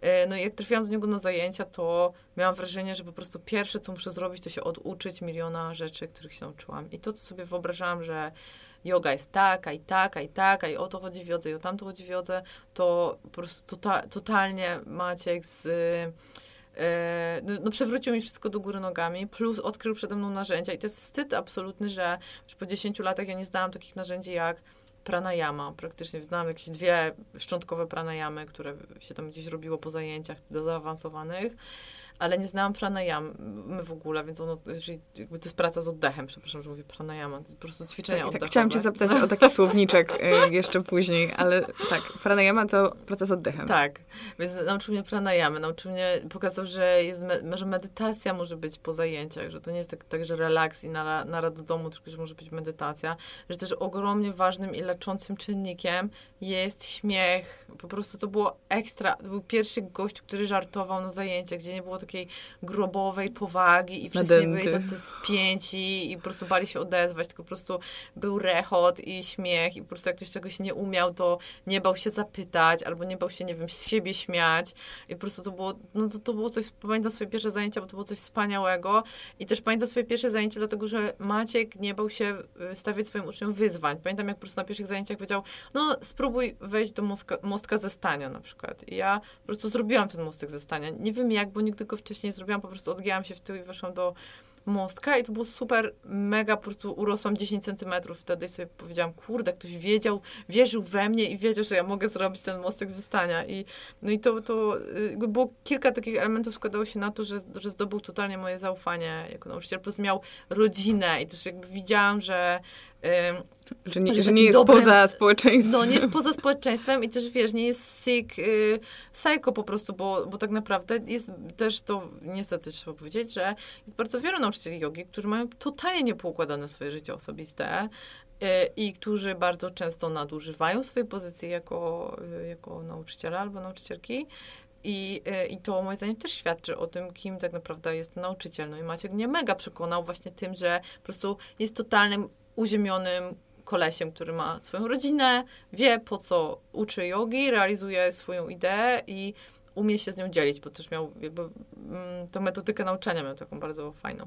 No więc przyjął mnie Maciek na kurs nauczycielski, no i po tych wielu latach u Maćka, bo tam ukończyłam e, jeden, który miał 350 godzin i potem y, dostałam się do niego na kurs takiego drugiego stopnia, E, oczywiście Maciek uwielbiał wypychać na głęboką wodę, więc dostałam tak zwane zadania mistrzowskie, czyli powiedział mi albo zacznij uczyć nauczycieli, a, kształcić nauczycieli, albo otwórz swoją szkołę, albo napisz książkę. Więc otworzyłam swoją szkołę i zaczęłam kształcić nauczycieli. E, książkę się pisze, e, więc to jest też fajne, bo miałam takie poczucie, że zawsze, że mam plecy, że mój nauczyciel we mnie wierzy, a nie, że mi po prostu daje do zrozumienia, że to on jest wielki, on jest wspaniały, a nie I, I, że zawsze on będzie na pierwszym miejscu, a ja zawsze jestem gorsza i, i mniej wiem i, i, i w ogóle jestem do niczego, więc... Czyli dał ci pracę domową na kilka lat, ale dzięki yes. temu przerosłaś wszystko? No myślę, że jestem tym, kim jestem w ogromnej mierze dzięki, dzięki właśnie wsparciu mojego nauczyciela i, i, i ogromnie jestem wdzięczna, że, że, że trafiłam na niego, no bo prawdopodobnie gdyby nie Maciek, to nie byłabym nauczycielką jogi. A byłaś kiedyś uczyć się gdzieś u źródła w Indiach na przykład? Nie, i, i Indie w ogóle mnie nie, y, y, nie kuszą, nie, nie mam... Y, no to jest super ciekawe. Czemu? Nie, znaczy, co, ja, ja mam problem z kolonializmem, duży, duży problem z kolonializmem i, i, i, i z turystyką jako taką. I też Indie wydaje mi się jakby ciężkim do przetrwania krajem, bo tam no, tak naprawdę każdym miasteczku jest jakiś nauczyciel, w każdy, jakby każdy y, uczy jogi, każdy ma jakąś metodę, a większość nauczycieli, od których ja się chcę uczyć i których podziwiam, jest na zachodzie, więc mhm. po prostu nie mam, nie miałabym po co jechać do Indii, bo, y, bo nie ma tam żadnego nauczyciela, którego podziwiam, a jechać do Indii, żeby jechać do Indii, to i jakby do, praktykować pod okiem byle kogo. Szczególnie czując, że nie chcesz tam jechać, to już w ogóle bez sensu. No ale też się boję. Boję się y, tych różnic kulturowych, tak, nie wiem, nie wiem, zapachu, higieny, bla, bla, bla. No, jakby wiem, że, że wiem, że jestem wrażliwa i nie czuję też takiej pod, jakby nie mam takiego wewnętrznego przymusu do tego, żeby przekraczać siebie za wszelką cenę i jechać po prostu do Indii, bo tylko prawdziwy nauczyciel y, y, y, był w Indiach po prostu. Jak nie byłeś w Indiach, to nie jesteś prawdziwym nauczycielem jogi. Ja tak nie uważam i myślę sobie w ogóle, że współczesna yoga, taką jaką mamy teraz jako ludzie zachodu, to, to jest yoga tak naprawdę stworzona na zachodzie i, i wymyślona przez zachód i i obecnie też mam wrażenie, że więcej czerpiemy ze Stanów, z Australii, niż, niż właśnie od, od, od, nauczycieli, którzy teraz siedzą, y, siedzą w Indiach. A czy jest taka osoba albo takie miejsce, które bardzo chciałabyś e, odwiedzić właśnie pod kątem rozwoju w świecie jogi? E, bardzo bym chciała pojechać na kurs do Mohana, który, e, który jest na Bali. Miałam jechać w tym roku, ale się nie udało. Może uda mi się, jeżeli kiedyś będzie jeszcze robił, bo na razie zapowiedział, że, że robi dłuższą przerwę. Bardzo bym chciała. Na pewno się uda. Maybe. E, jest taka nauczycielka, która się nazywa Marysia Do na Instagramie. W sumie nie mam pojęcia, jak ona się nazywa. Podejrzewam, że mam polskie, polskie korzenie, skoro się nazywa mhm. Marysia Do. E, I ona e, uczy w Australii i bardzo lubię jej konto na Instagramie. Bardzo dużo się uczy, uczę od niej, bo ona prowadzi konto z tipami dla nauczycieli. I, I myślę, że jest, że jest, że jest fantastyczną y, osobą. Dla mnie bardzo, bardzo rozwijam swój warsztat nauczycielski, kiedy oglądam jej. Mam fajne pomysły na korekty, na wyzwania dla uczniów. Bardzo, bardzo ją lubię i chciałabym wziąć udział. Jak, może, jak będzie miała w Europie jakiś warsztat, to, to może mi się uda y, pojechać. Jest taka też babka, która się nazywa Olga i też nie wiem, jak ma nazwisko. Ona prowadzi z kolei na taką stronę y, Sequence Wiz się nazywa i, I po prostu Olga to jest kompendium wiedzy dla nauczycieli i dla samouków y, jogowych. Po prostu tłumaczy wszystko y, od anatomii począwszy, na, na psychologii skończywszy, różne niuanse, rozrysowuje sekwencje, nawet wymyśliła taką y, taką aplikację do układania, do układania sobie samodzielnie sekwencji. Ale żeby, super. Podpowiada ci, co masz robić tak, i żeby opisać kroku. dlaczego, żeby też mhm. uczyć się, dlaczego akurat wybieram na przykład tę pozycję, a nie tę. I, y, i, no, no i to są tacy nauczyciele, od których y, czerpię ciągle i uczę się może online, ale to jest też, mam wrażenie, że żyjemy właśnie w takich czasach, że nie trzeba się wybrać po prostu z plecakiem na, na drugi koniec świata, żeby pogłębiać swoją wiedzę. Jeżeli tylko chcemy, y, no to, to, to jest na to przestrzeń. My po prostu żyjemy w mega super czasach. Nie masz wrażenia z drugiej strony, że yoga zrobiła się taka bardzo komercyjna i dużo osób może ze złych powodów ją uprawia? Czy są w ogóle złe powody, żeby uprawiać jogę, twoim zdaniem? Ja myślę, że złym powodem, żeby uprawiać jogę jest y, ambicja i y, jakby takie, taka y, chęć albo potrzeba y, zdominowania swojego ciała i podporządkowania, y, podporządkowania ciała swoim, swoim właśnie swojej ambicji, swoim ideom, swoim pomysłom. I, I wydaje mi się, że to już nie jest yoga. I y, jeżeli nawet jesteś akrobatą i potrafisz, nie wiem, stać na łokciach albo na jednym łokciu i, y, i potrafisz sobie, nie wiem, włożyć obie nogi za głowę i, i zrobić dziwny szpagat i milion różnych dziwnych rzeczy, a nie masz szacunku do własnego ciała i, i nie praktykujesz dlatego, żeby czuć się dobrze i komfortowo ze sobą i, i czuć się lepszym człowiekiem, czuć się bezpiecznie na świecie, rozwijać swoją empatię, yy, to, to nie jest to yoga. Bo mi się wydaje, że taką, jakby taką podstawą praktyki jogi jest praktyka niekrzywdzenia. I wszystko jedno, czy to jest jakby praktyka, znaczy nie wszystko jedno, że, że, że, że, że ta praktyka niekrzywdzenia ma kilka aspektów, że jasne, że to jest jakby w takim najbardziej basic poziomie, wszyscy tę ahimsę rozumiemy jako po prostu nie zabijaj, prawda, nie nie zjadaj zwierząt, nie rób im krzywdy, nie niż przyrody, e, że tam nie krzywdź innych ludzi, ale też często zapominamy, że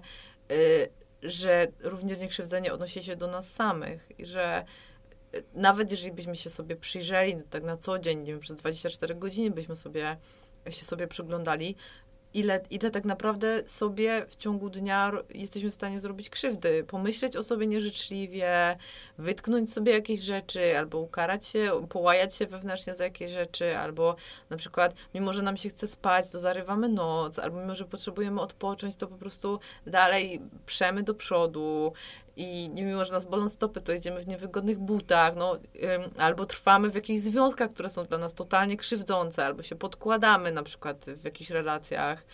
I tak naprawdę tutaj się zaczyna yoga. I, yy, i, I to jest ważne, więc odpowiadając na twoje pytanie, wydaje mi się, że niezależnie od tego, co robisz na macie, czy tylko sobie, nie wiem, dasz 10 minut na kocie grzbiety i na przyjemne przeciąganie, czy Y, czy, czy nie wiem, poświęcisz 4 godziny i będziesz cyzelować pozycję i wchodzić w zakresy, które są kosmiczne, jeżeli nie ma tam szacunku do ciała, jeżeli tam nie ma jakiejś takiej mi miłości do siebie i właśnie tej praktyki niekrzywdzenia i, i, i, wsłuchiwania się w siebie, tylko zamiast tego jest ambicja, y, krzywda, ciśnięcie, wciskanie się w pozycję, y, to, to nie jest to yoga. Chociażby, chociażby nie wiem, jak pięknie wyglądała na Instagramie. Napisałaś na swoim blogu, że nie jesteś yoga babe, y, tylko jesteś ninja. Jest, jest. I co to dla ciebie oznacza, że nie jesteś yoga babe? Kim jest yoga babe? No, yoga babe to jest taka właśnie y, jakby laska, która no, pokazuje swój tyłek, po prostu pokazuje swój tyłek, jest, jest wylaszczona, jest taką, yy, z całym szacunkiem dla wszystkich ludzi z Kalifornii, yy, jest taką właśnie laską z, yy, z Kalifornii, która jest opalona, ma piękne ciało, oczywiście nie ma absolutnie nic złego w, w, w posiadaniu pięknego ciała i, I w opaleniznie. Uwielbiam patrzeć na piękne, na piękne osoby, natomiast super jest, jak to y, to bycie babe idzie w parze też z, z tak, takim bogactwem duchowym i no i z jakimś takim jakby dozą, dozą y, samorefleksji, więc wiesz, no w czasach Instagrama y, jednak ten, jakby ta, ta rzeczywistość się jakoś tam zagina, ona jest wypaczana, te komunikaty, dla, jakie dostajemy na co dzień, po prostu są, dla mnie są przerażające, bo one się stają dla mnie opresyjne, bo jestem bombardowana z każdej strony po prostu pięknymi twarzami, pięknymi pośladkami bez grama celulitu, talią osy, gęstymi włosami, ludźmi, którzy są po prostu zawsze wypoczęci, mają pięknie wysprzątany dom, po prostu żyją w królestwie, zawsze jeżdżą na wakacje, a jak już coś zrobią, to po prostu zawsze im się udaje i osiągają sukces i po prostu nigdy nie są zmęczeni i nigdy nie mają worów pod oczami. No jest to tak, nie, tak nierzeczywisty świat, z którym mamy kontakt na, na, co dzień yy, i że zaczynamy się zastanawiać, o Boże, to może ze mną jest coś nie tak, może powinnam coś zmienić w swoim życiu. Moje życie zupełnie nie przystaje do tego super obrazu, jakim, jak, jakim na co dzień jestem karmiona. I to nie jest tylko Instagram, bo to są w ogóle y, wszystkie reklamy, które chcą nam cokolwiek sprzedać. No to jest ważne, żeby mieć tę świadomość. Jeżeli ktoś nam coś chce sprzedać, to najpierw nam musi stworzyć potrzebę, a żeby stworzyć potrzebę, to nam musi wmówić, że czegoś nie mamy, albo jesteśmy niewystarczająco dobrzy, albo czegoś nam brakuje i wtedy jesteśmy, stajemy się idealnym klientem. Więc... Y, więc wydaje mi się, że, ta, że, że właśnie posiadanie tej świadomości, że ja nie chcę być yoga babe, czyli nie chcę być taką właśnie laską, która pokazuje ludziom, jak zajebiście idealne jest moje życie, zajebiście jest moje, idealne jest moje ciało, bo nie jest. I Y, jest dla mnie, jest dla mnie mega ważne. I ja też właśnie, nie wiem, jestem rubaszna, jestem toporna w wielu rzeczach.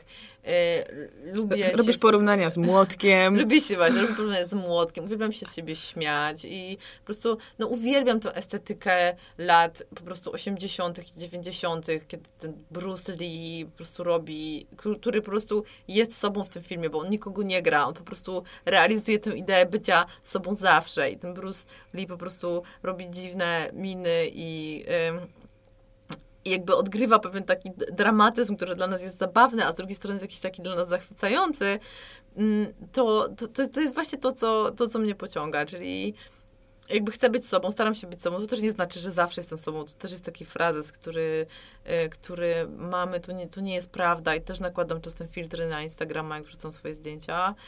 Y, albo jak gadam na przykład rano i nie mam makijażu, to też sobie nakładam filtr na Instastory i, y, i, I to jest w jest porządku. okej, okay, yeah, that's fine. No ale jakby mój cel to nie jest bycie yoga babe, tylko to jest bycie po prostu ninją. A czy, też jesteś e, psychologiem, pomogło ci w pracy?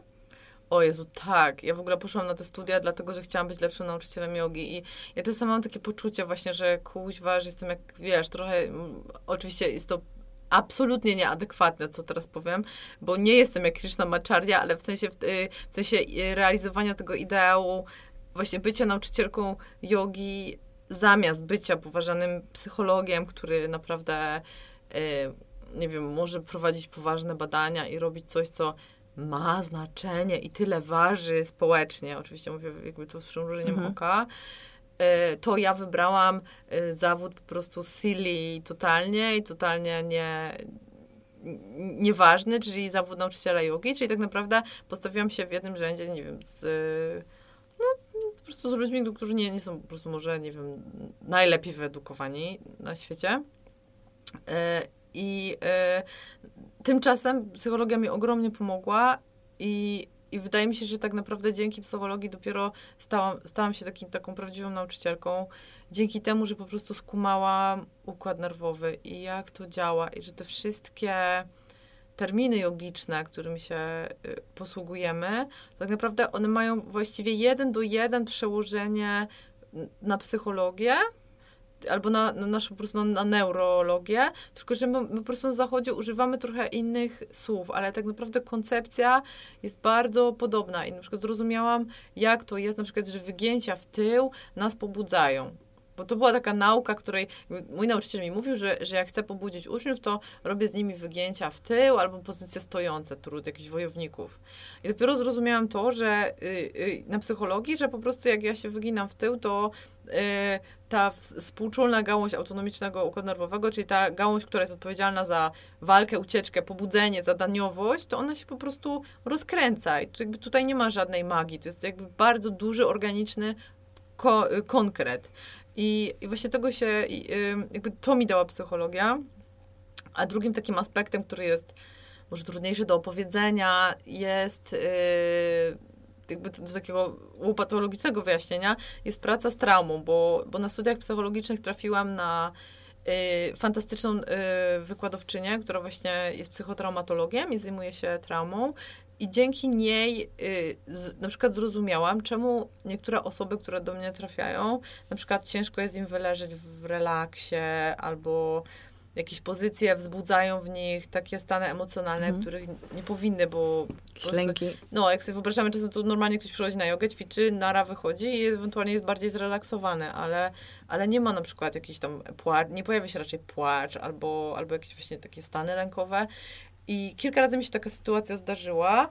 E, I dzięki, dzięki temu właśnie, że, że, że mogłam przegadać kilka rzeczy, bo, bo ta wykładowczyni potem stała się moją promotorką i dzięki niej mogłam pisać pracę i prowadzić badania e, właśnie takie jogowe, e, czyli tak naprawdę jakby mogłam chociaż postawić jogę obok, traum, obok pracy z traumą i sprawdzić po prostu, czy, czy to jakkolwiek się przekłada. No i wyniki są optymistyczne i obiecujące, więc może kiedyś w przyszłości jakby będziemy też pracować z ciałem, pracując traumą, e, to właśnie, to właśnie ona mi po prostu znalazła do mnie czas, żeby mi wytłumaczyć pewne aspekty mojej pracy i, i pewne stany moich uczniów, z którymi ja teraz wiem, jak pracować i czym one są i, i pomogła mi je nazwać. Więc myślę sobie, że, że zdecydowanie psychologia po prostu no, uczyniła mnie trochę lepszą, albo może trochę bardziej kompetentną po prostu nauczycielką powiedziałaś o nazwach i to jest to, o co miałam cię zapytać, czyli ten mały słowniczek, bo często Mhm. tak jest, że zaczynają przygodę z jogą i nagle słyszymy, że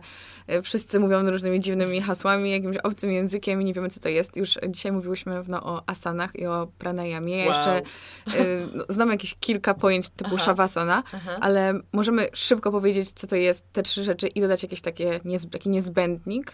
Jasne. Ja przede wszystkim m, słowo asana, to jest bardzo ważne. Asana to znaczy stabilna i wygodna pozycja. E, I to są takie dwie, e, dwie, jakby dwa zalecenia, które się, się powinny odnosić do pracy w, w pozycjach jogi. Więc tak naprawdę można powiedzieć, że każda pozycja, która jest dla nas stabilna i wygodna, jest asaną. Więc my teraz, jak sobie siedzimy i gadamy, jeżeli się czujemy komfortowo, to również siedzimy w asanie. I ta stabilność i wygoda to są takie dwie jakości, których szukamy w asanie. I teraz każdy, kto był na lekcji jogi, na prędce jest sobie w stanie przywołać w pozycję, w której umierał prawdopodobnie, odliczał sekundy po prostu, y, które się dłużyły, zaciskał zęby, oczy mu wychodziły z orbit i po prostu modlił się o to, żeby ta pozycja jak najszybciej się skończyła. Więc to nie jest asana, to jest y, nasza droga do, y, do asany. Więc y, y, w dobrze zaprojektowanej praktyce jogi, taka jest idea, dbamy o to, żeby jak najmniej było takich po, pozycji takich stanów, w którym my tracimy na przykład kontakt ze swoim oddechem i zaczynamy mieć zadyszkę, albo za, za, jakby zaciskamy zęby i napinamy się, e, albo właśnie przestajemy oddychać, bo, y, bo ta napinka i ten zacisk to, to jest taka jakość, która się nazywa dukha, czyli taki właśnie ciasnota i zacisk i dyskomfort, a my y, w asanach szukamy sukhy, czyli takiej jakości przeciwnej do duchy, czyli właśnie rozluźnienia, komfortu, przyjemności, przestrzeni. E, Więc jakby idealna praktyka asan to jest, to jest tak zaprojektowana praktyka, w których pozycje są dla nas łatwe i one są elementem wyzwania, ale tak na granicy, także sobie nie jesteśmy w stanie zrobić krzywdy, ale jednak czujemy jakiś progres i, yy, i czujemy, że się, że się rozwijamy i nasze ciało stopniowo kontrolując oddech, cały czas mając, mając świadomość tego, co robi, gdzie jest, yy, yy, dąży do tego, żeby to poczucie y, sukhy, czyli tego komfortu rozszerzać na coraz większy zakres, coraz trudniejszą pozycję albo coraz trudniejszy wariant. Y, Natomiast właśnie ta stabilność jest myślę, że jasna i jakoś tam nie musimy jej, y, jej, jej- jej bardzo tłumaczyć, ale, no, ale właśnie te, te dwa aspekty asany, stabilność i wygoda, one są właśnie kluczowe. No więc mamy już wyjaśnione słowo asana. E, I i jakby jeszcze odnosząc się do słowa asana, jest bardzo ważne, że często jak idziemy na zajęcia, to słyszymy jakieś tam obce, dziwne nazwy, które na końcu mają słowo asana, czyli Adho Mukha Svanasana, Urdhva Mukha Svanasana, Vrikshasana, e, Ślabhasana, prawda? I to są różne Hanumanasana. I to właśnie e, te nazwy, czyli ten gryp, z którym teraz poleciałam, to są nazwy sanskryckie pozycji jogi e, i to nie jest sztuka dla sztuki, że, że nauczyciele używają tych nazw. Ja myślę, że to jest bez sensu, żeby tak uczniów bombardować tymi nazwami pozycji i nie tłumacząc im w ogóle, co one znaczą, bo no, no bo to jest totalnie z dupy. Oczywiście ja wiem, że nauczyciel chce pokazać, że wie, że jest zajebisty, że umie, ale y, tak naprawdę to, to totalnie nie o to chodzi. Celem nas w pozycji jest to, żebyśmy mniej więcej zrozumieli, o co w nich chodzi. Czyli na przykład, y, jeżeli mamy pozycję drzewa, czyli vrikshasana, to możemy sobie wyobrazić, że nauczyciel nam powie, czyli mówi, powie, że wchodzimy do vrikshasany, czyli do pozycji drzewa, a to oznacza, że drzewo ma korzenie, więc musimy dbać o stopę, na której stoimy, żeby ona była porządnie doklejona do ziemi, że to jest nasz fundament w tej pozycji, bo, bo tak naprawdę y, jakby nasza stabilność zależy od tego, jak pracuje stopa, że nasze nogi, nasz kor działają jak pień drzewa, który musi być stabilny, który musi być też delikatnie elastyczny, że, że nasz czubek głowy rośnie w stronę światła do góry, tak jak rośnie drzewo. No i na końcu wypuszczamy do góry ręce, czyli gałęzie, które mają nam wydłużyć boki ciała. I w tym momencie pozycja zaczyna nabierać y, znaczenia i zaczynamy rozumieć, dlaczego dlaczego wchodzimy do tej pozycji, zaczynamy rezonować z jej nazwą i i paradoksalnie czasem wchodzenie do danej asany, czyli do danej pozycji, może stać się dla nas łatwiejsze, bo często w nazwie pozycji kryją się właśnie różne wskazówki, z których, y, które, z których sobie możemy skorzystać. Więc fajnie by było, żeby jeżeli nauczyciel już używa tych super sanskryckich nazw, to żeby nam wytłumaczył, dlaczego dana pozycja tak, a nie inaczej się nazywa i co możemy z niej wyciągnąć. Dobra, to tyle, tyle jeżeli chodzi o asany. Teraz mamy pranayamę. I tłumacząc jakby to, przekładając to na język zachodu, to jest yy, yy, praktyki, to są praktyki oddechowe, czyli to jest yy, sposób pracy z y, oddechem, ale musimy jakby pamiętać o tym, że prana y, w, y, w jakby w Indiach, w kulturze indyjskiej, to jest trochę co innego niż po prostu jakby strumień powietrza i powietrze, bo prana to jest jakiś, możemy powiedzieć, prana to jest jakaś tam energia życiowa. I bardzo ważne jest, żeby tę energię oszczędzać i żeby ją tak kierować, żebyśmy, żeby nasze ciało było jak najbardziej odżywione. Tak, taki intuicyjny sposób możemy tu powiedzieć, że jak osoba jest, nie wiem, ma jasne oczy, jest zadowolona, jest żywa, dobrze nam jest z nią, jest, e, nie jest przegięta, w sensie za bardzo nakręcona, ale jest taka e, świadoma, rzeźka, ma fajne y, ciało takie ruchliwe, bez napięć, no to możemy intuicyjnie powiedzieć, że ta osoba ma, ma dużo energii, że, że jest fajna, że lubimy przy niej być. No osoby, które są wiadomo zmęczone, zdołowane, czy tam bardzo napięte, albo bardzo przekręcone jakoś y, i pobudzone, no to, że one mają jakieś, jakieś problemy, że nie, niekoniecznie jest nam z, z nimi dobrze. No i, i, i właśnie jakby przekładając ten, te, tę koncepcję na, na właśnie na, na język Indii, to możemy powiedzieć, że osoba, która ma e, jakby unormowany strumień prany, czyli jakby tak, tak, tak dużo takiej dobrej energii, to że, że właśnie ona ma, ma dużo prany, a osoba, która jest albo ospała za bardzo, albo za bardzo pobudzona, że, że, coś, że, że coś jest nie tak, coś, coś nie działa. Więc jakby ważne jest to, że, że mm, Praca z oddechem to nie są tylko ćwiczenia oddechowe, jakieś kombinowanie palcami przy nosie, jak się śmieje mój, yy, mój nauczyciel, yy, albo po prostu proste zatrzymywanie oddechu na siłę, bo też sobie tak niektórzy wyobrażają yy, pranayamę. Tylko chodzi w tym o, o, o zrozumienie działania oddechu, czyli jak wiemy w psychologii, w neuropsychologii, oddech jest takim jedynym wytrychem do naszego autonomicznego, do autonomicznej gałęzi układu nerwowego. To jest tak, że nasz układ nerwowy się dzieli na dwie gałęzi na część somatyczną, czyli te wszystkie y, y, rzeczy, które możemy kontrolować. Możemy kontrolować ruchy rąk, nóg, możemy sobie powiedzieć stań z krzesła, wejdź po schodach, kłócnij, sięgnij, bla, bla, bla. I nad tym mamy kontrolę. Natomiast jest też, jest też część autonomiczna i nad nią kompletnie nie mamy kontroli. Nie mamy kontroli nad biciem swojego serca, nad tym, czy żołądek teraz będzie trawił, kiedy nerki będą filtrować. Po prostu coś, co się dzieje i, i, i nie mamy za bardzo nad tym kontroli.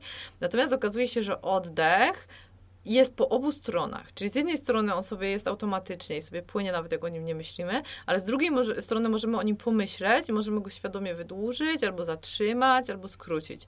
I przez to, że oddech jest po obu stronach, zarówno somatycznie, jak i autonomicznie, to okazuje się, że kierując oddech w odpowiedni sposób, mamy, możemy wpłynąć na tę część, na którą teoretycznie wpływu nie mamy, czyli na, te, czyli na tę część autonomiczną. Czyli za sprawą tego, jak oddychamy, możemy na przykład uspokoić bicie swojego serca, albo możemy siebie uspokoić na przykład dzięki temu sprawić, że nasze jelita będą lepiej sobie pracować i będą sobie trawić spokojnie i wszystkie te substancje odżywcze będą się spokojnie wchłaniać, że procesy leczenia organizmu i leczenia komórek się zaczną uaktywniać i, e, i że nasz mózg dostanie więcej takiego dobrego tlenu i będzie wydajniej pracował. Więc tak naprawdę celem pranayamy jest wpływanie na to, na co teoretycznie nie mamy wpływu, czyli podniesienie albo inaczej zoptymalizowanie poziomu naszej energii i, i wpływ na tę autonomiczną część układu nerwowego. I po to, i po to jest pranayama. A czy jest jeszcze jakieś inne pojęcie, takie kardynalne, bardzo, bardzo ważne w jodze? Czy to już pozostałe te nazwy to są głównie asany? Które możemy spotkać na zajęciach i mogą nas przestraszyć. No, pojęć jest mnóstwo, ale właśnie zastanawiam się, co nas może przestraszyć. No, powiedziałaś o siawasanie. Siawasana to jest jakby kolejna asana, siawasana i e, nazwa siawasana znaczy tyle, co pozycja trupa albo pozycja martwego ciała. Super. Wow. Ale... Ja ją bardzo lubię. Czekam całe funny. zajęcia. Czekaj, właśnie, ja też. I to jest pozycja, mi się wydaje, którą wszyscy najbardziej kochamy. Mm. Y, jeżeli chodzi o, y, o, o nazwę Siawasany, to znowu ona nam y, daje przestrzeń do tego, żebyśmy sobie ją zrozumieli i zinterpretowali, co ma tak naprawdę zrobić, co mamy zrobić w tej pozycji.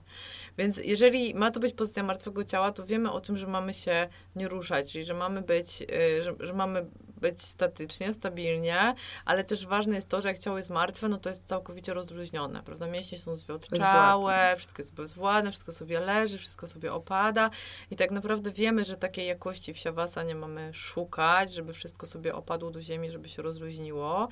Natomiast tak naprawdę, naprawdę siawasana to nie jest tylko tak zwany relaks i odpuszczanie, ale, uwaga, kolejne trudne słowo, siawasana może stać się również tak zwaną praktyką pratyahary. Pratyahara to jest już ostatnie słowo. Pratyahara znaczy tyle, co wycofanie zmysłów. Czyli kiedy możemy leżeć w siawasanie, ale nasz umysł może wcale nie być w siawasanie. Czyli może sobie latać do listy zakupów, albo listy rzeczy, które mamy jeszcze dzisiaj zrobić, albo rozpamiętywać, co się stało dzisiaj rano, albo myśleć sobie o tym typowe. chłopaku, który do nas nie pisze, bla, bla, bla, czyli totalnie typowe. E, ale to jest okej, okay, to jest taki pierwszy krok, bo czasem sobie po prostu potrzebujemy odpuścić i poleżeć w relaksie. To jest mega okej. Okay. Ale jeżeli chcemy tak naprawdę, naprawdę się zrelaksować, to musimy zrobić coś z tym, co nas napina, a tym, co nas napina, są często nasze myśli i nasz rozbiegany umysł, który jak nawet jak się chcemy fizycznie zrelaksować, no to jeżeli on pobiegnie do tego, co mamy zrobić dzisiaj wieczorem, to, to prawdopodobnie ten relaks nie będzie taki y, głęboki y, no, i, i, nie będziemy tu i teraz w ciele. Więc pratyahara, w pratyahkarze chodzi o to, żeby obserwować to, co się dzieje w ciele i być jakby w środku w ciele ze swoim oddechem, ze swoimi wrażeniami płynącymi z ciała. Czyli jest medytacji. Tak, tak można powiedzieć, że tak, że jest takim pierwszym, mm, jakby taką praktyką koncentracyjną, medytacyjną, tak. I e, jakby wycofać zmysły z zewnątrz, czyli przestać nasłuchiwać, przestać, e, nie wiem, czuć, wąchać, smakować, tylko po prostu być w swoim wnętrzu i, e, i być ze sobą z ciałem. Na koniec na prawie koniec, bo jeszcze nie koniec, ale na prawie koniec um, zapytam cię o to, co wspomniałaś na samym początku i muszę o to zapytać, bo to jest ta kwestia związana z religią. Yes. Bo to jednak zawsze się pojawia. Mhm. E, I tak jak powiedziałaś, yoga nie jest religią, jest filozofią, ale wiele osób, które są e, praktykującymi, dajmy na to najwięcej osób w naszym kraju, to będą chrześcijanie, katolicy, mhm. chciałoby z jednej strony może spróbować jogi, ale boją się, że to będzie niezgodne z ich wiarą. Czy jakby to jest to jest złe, że ta osoba zaczyna ćwiczyć jogę, czy znaczy, że się oddala od swojej religii? Jak, jak ty myślisz? No ja tak ja, ja, ja podkreślam, że yoga to jest filozofia, więc ona y, pozostawia nam zupełną dowolność w kwestii tego, czy my wierzymy, bo przecież nie każdy wierzy, prawda? Czyli czy my wierzymy i w co my wierzymy. Yoga się jakby nie odnosi absolutnie do tego aspektu, czy jest Bóg, jak on wygląda, yy, jakie praktyki należy stosować, żeby go czcić albo nie. E, I e, no, mnie, mnie to właśnie bardzo przekonuje, mnie, mnie, mnie dlatego yoga bardzo przekonała, że po prostu nie, nie jest systemem pracy nad sobą, który każe mi w cokolwiek wierzyć. Yoga raczej robi sprawdź, a sprawdź, a jeżeli to działa, to to zrób, a jeżeli to nie działa, to tego nie rób. E, jeżeli chodzi o chrześcijan, to... Mm, Dominikanie chyba wydawali krakowscy jeszcze, jak mieszkałam w Krakowie, wydawali jakieś takie pismo, nie pamiętam jak ono się nazywało, ale był tam taki właśnie fajny artykuł o chrześcijanach, którzy praktykują jogę.